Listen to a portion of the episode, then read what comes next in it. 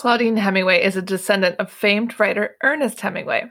We bumped into each other at a party and decided to team up and dive deep into French history, but with a twist, by bringing a spotlight to those lesser known creatives in France. This is History with a Hemingway. Welcome back to Paris History a Hemingway. I'm back with Claudine, and today we're talking about the famous Ernest Hemingway, but more so around a very famous painting. I'll let Claudine take it from here and tell us more. Yeah, so it was just yesterday, July 2nd, 1961, so 62 years ago yesterday, that Hemingway uh, ended his life. He was he killed himself on that day after uh, about a year and a half of a lot of uh, depression and issues he was having that was resulted from a lot of car accidents and a plane crash.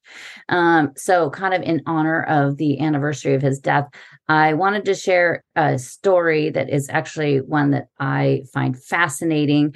Um, and it goes back and it involves Hemingway, his first wife, Hadley, and his fourth wife, Mary, the one I don't like. the one I don't like. this is one, one of the reasons why I don't like her. So when Ernest and Hadley Hemingway first arrived in Paris in 1921, um, in that December of 1921, at the beginning of March of 1922, they met Gertrude Stein. Um, and Gertrude Stein advised the young couple that they should spend their money on art. And if you've seen Midnight in Paris, which is kind of an amalgamation of a bunch of different times in those characters' lives. Gertrude Stein is in there and she's with Matisse and she's telling, you know, uh, like she's buying some Matisse for a couple hundred euros or francs at that time and telling Gil, you know, like she's like, oh, he's like, well, can I buy a couple of those? Realizing like, you know, a hundred francs for a Matisse and knowing what those are worth now. Mm-hmm. So she did say, you know, you should be collecting, spend your money on art. Don't spend it on clothes or food or anything. You should buy art.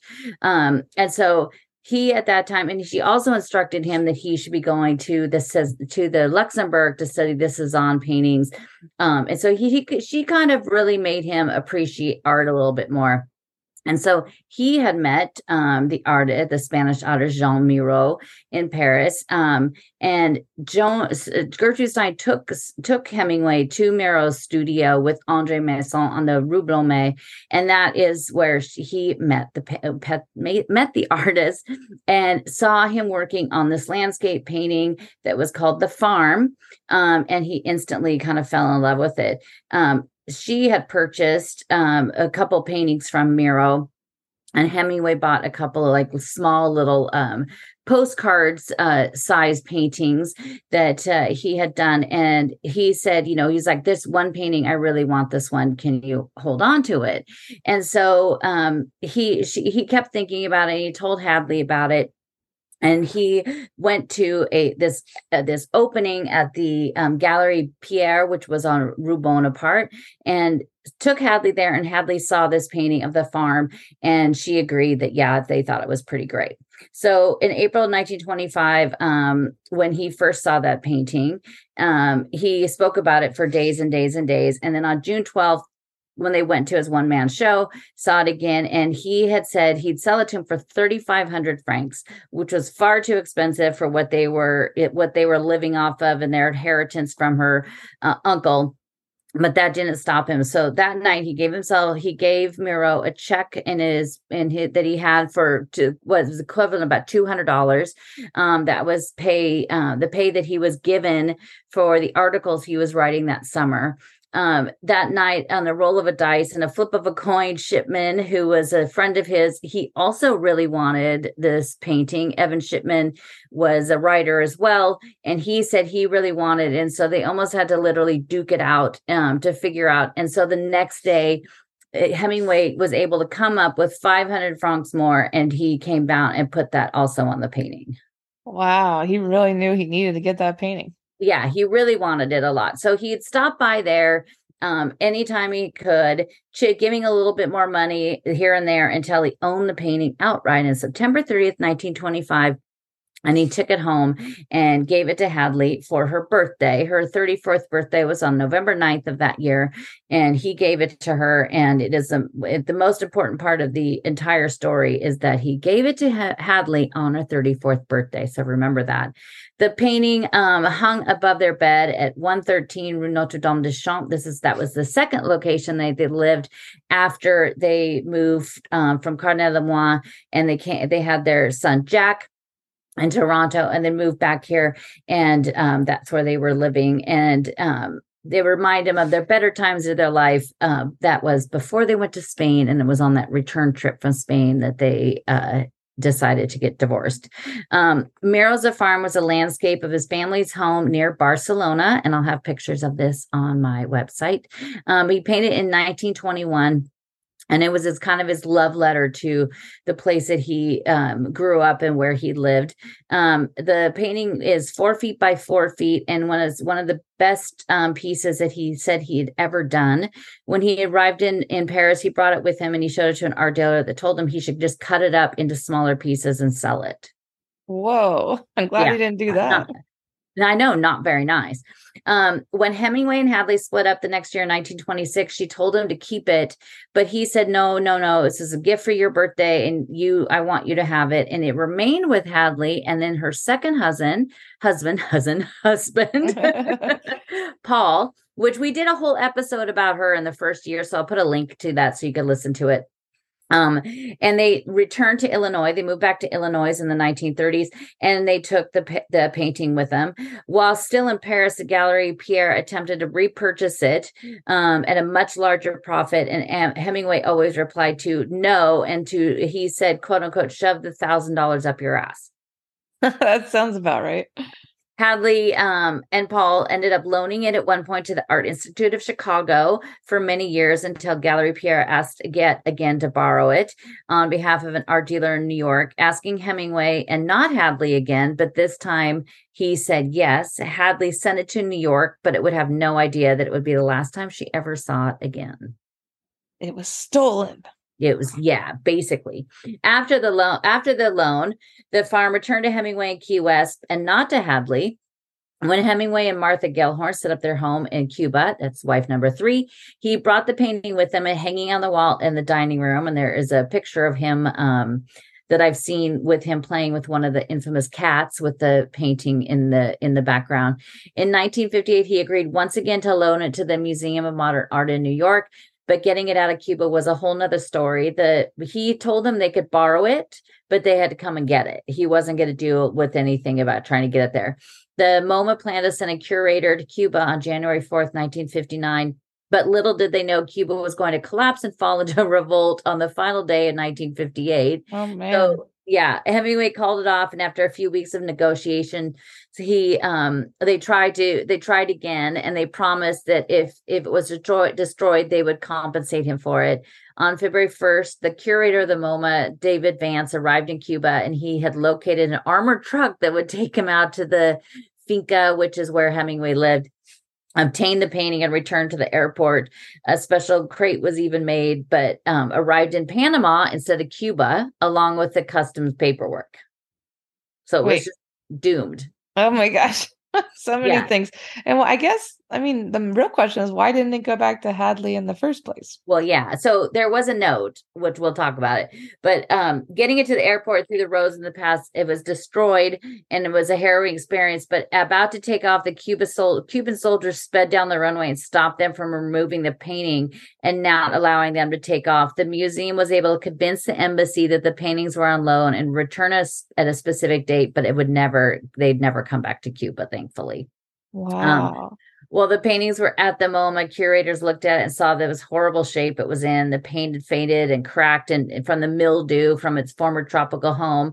Um, and just all of the moving around it did. Hemingway's fourth wife, Mary, told them it was in great condition, which would later cost Hemingway over $1,500 that he personally had to pay to restore it. She was livid and she was forced to pay for it and said it was their fault that they didn't have any, they everything of it with it was fine. That sounds like a total Mary move. I know. It was totally Mary. Um, the painting was on loan to MoMA's per- personal co- permanent collection at the time. of Hemingway's death on July 2nd, 1961. And in December of that year, Hadley and Paul sent his widow Mary a letter asking for the painting that belonged to Hadley returned. Mary was outraged and said that the, the painting belonged to Ernest. And a letter to her lawyer was shocked that the Mowrers even had the nerve to ask for it. That's another total Mary move. It is. A year after his death, Paul and Hadley decided to sue Mary, go Hadley, and the estate for the painting that rightfully belonged to her. Once they contacted the MoMA and let them know, it forced the museum to hold on to the painting until the legal proceedings concluded. So thankfully, it stayed in the hands of the museum. Um, Hemingway was a pack rat and he saved every single piece of paper he touched, which I'm sure was also a nightmare, but thankfully he did that. Mary had someone go through all of his papers to see if they could find anything that mentioned anything about the, the painting. Valerie Hemingway had found a letter that Hemingway had sent to Hadley asking if he could borrow it for six months and he would return it to her afterwards because it belonged to her. I can't believe she didn't just burn that piece of paper. She did. Oh, Had, she did. And so, you know, Hadley and Hemingway stayed close until he died. You know, they had a son together and they would still send letters back and forth and, and call each other on the phone and, and exchange Christmas gifts. Um, and he confided in her a lot and would ask for her um, advice about things. Um, when Mary found that letter, she burned it. That's a total Mary move. Yep. She wanted to end the fight in the legal battle, so she settled with Mary. Um, Mary settled with Hadley in 1963, resulting in a payout of just $25,000, which I'm sure would be worth a lot more now. Um, that Mary very begrudgingly paid, which was less than 10% of the current value of the painting at the time. What? Oh my gosh. She, but she was such an angry woman when she knew, um, just in general, when she knew that the MoMA responded to the lowest lawsuit and didn't side with her immediately, she threatened to loan the painting to another museum.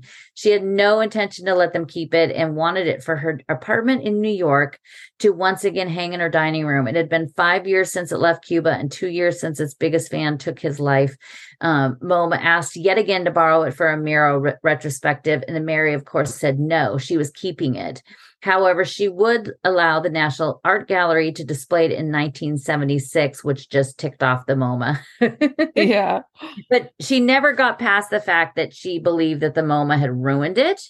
And so she wanted to make sure they would never see it again. So in 1986, Mary bequeathed it to the National Gallery with one stipulation that it had to have her name on it as the donor. She was a total nut job. What happened to Mary? Well, she died later, thankfully, alone.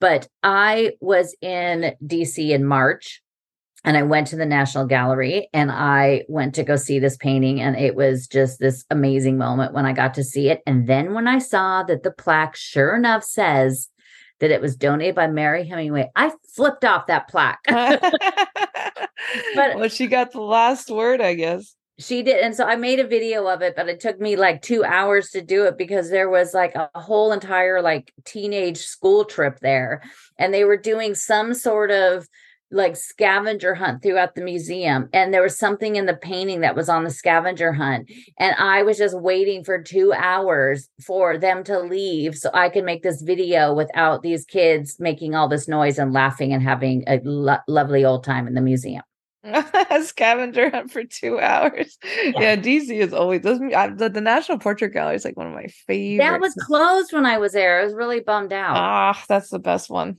Yeah, but you know Hemingway in those last years, um, you know that last year and a half, he was, you know, in his life he was in four different car accidents. The first one being in 1930, and then he had three of them in a year um, between the end of May 1944 and the start of June 1945. He had three car accidents, all of them resulting in um, him hitting his head at some point.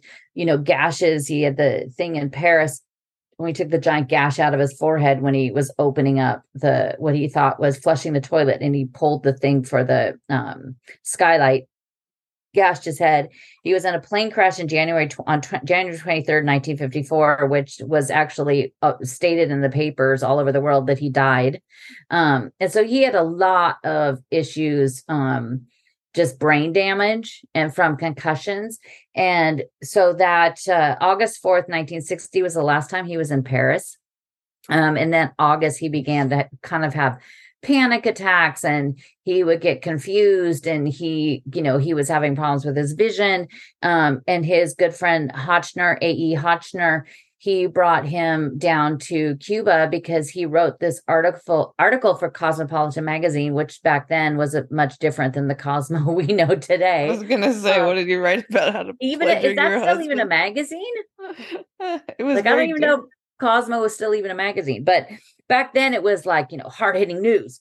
And so he wrote this article for them and it was something like you know 60,000 words which is insane for a magazine article. And they told him they're like you need to pare this down. And he kind of was in a panic. He didn't know how to do it. Like he couldn't do it. He just absolutely couldn't do it. All that brain so, damage. Yeah he called us from a Hotchner and he came down and helped him um, do it and he Hotchner would also help him work on his screenplays um, Hotchner was also the one that started um, Newman's Own with Paul Newman. And so, no way, the salad dressing? Yeah. So A.E. Hotchner just died a few years ago at like 102 years old, I think it was, and just like bazillionaire. Man, he did a lot of cool stuff. He did, did you see of- that? Um, what is it? Uh, Nat Geo just closed down.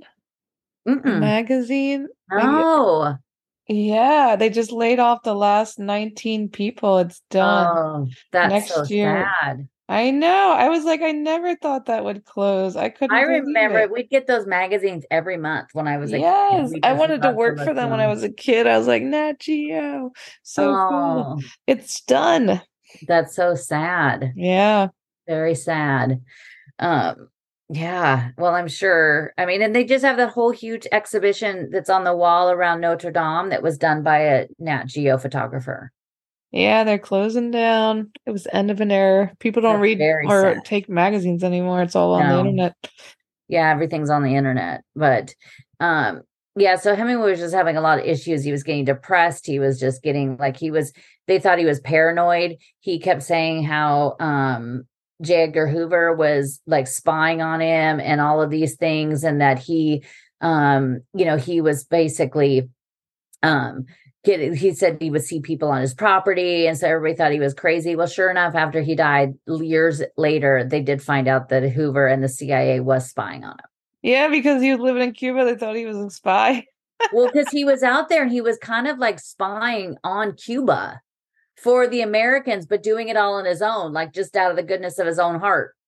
And yeah, I remember that because everyone thought he was nuts. I was like, no, actually, they were watching him. they were watching him, and so he just kind of started, you know, and he he had so many problems with his vision because of you know he had double vision sometimes and you know and you know his years and years of drinking heavily and stuff and all of those things so he the first time he went to the mayo clinic november 30th 1960 for hypertension he had an enlarged liver he had all these issues and then they gave him electric shock therapy um, which they did that for about a month and a half and then in beginning of Jan- 1961 he returned back to idaho um, he tried to kill himself twice on April 21st and April 23rd, both with a gun.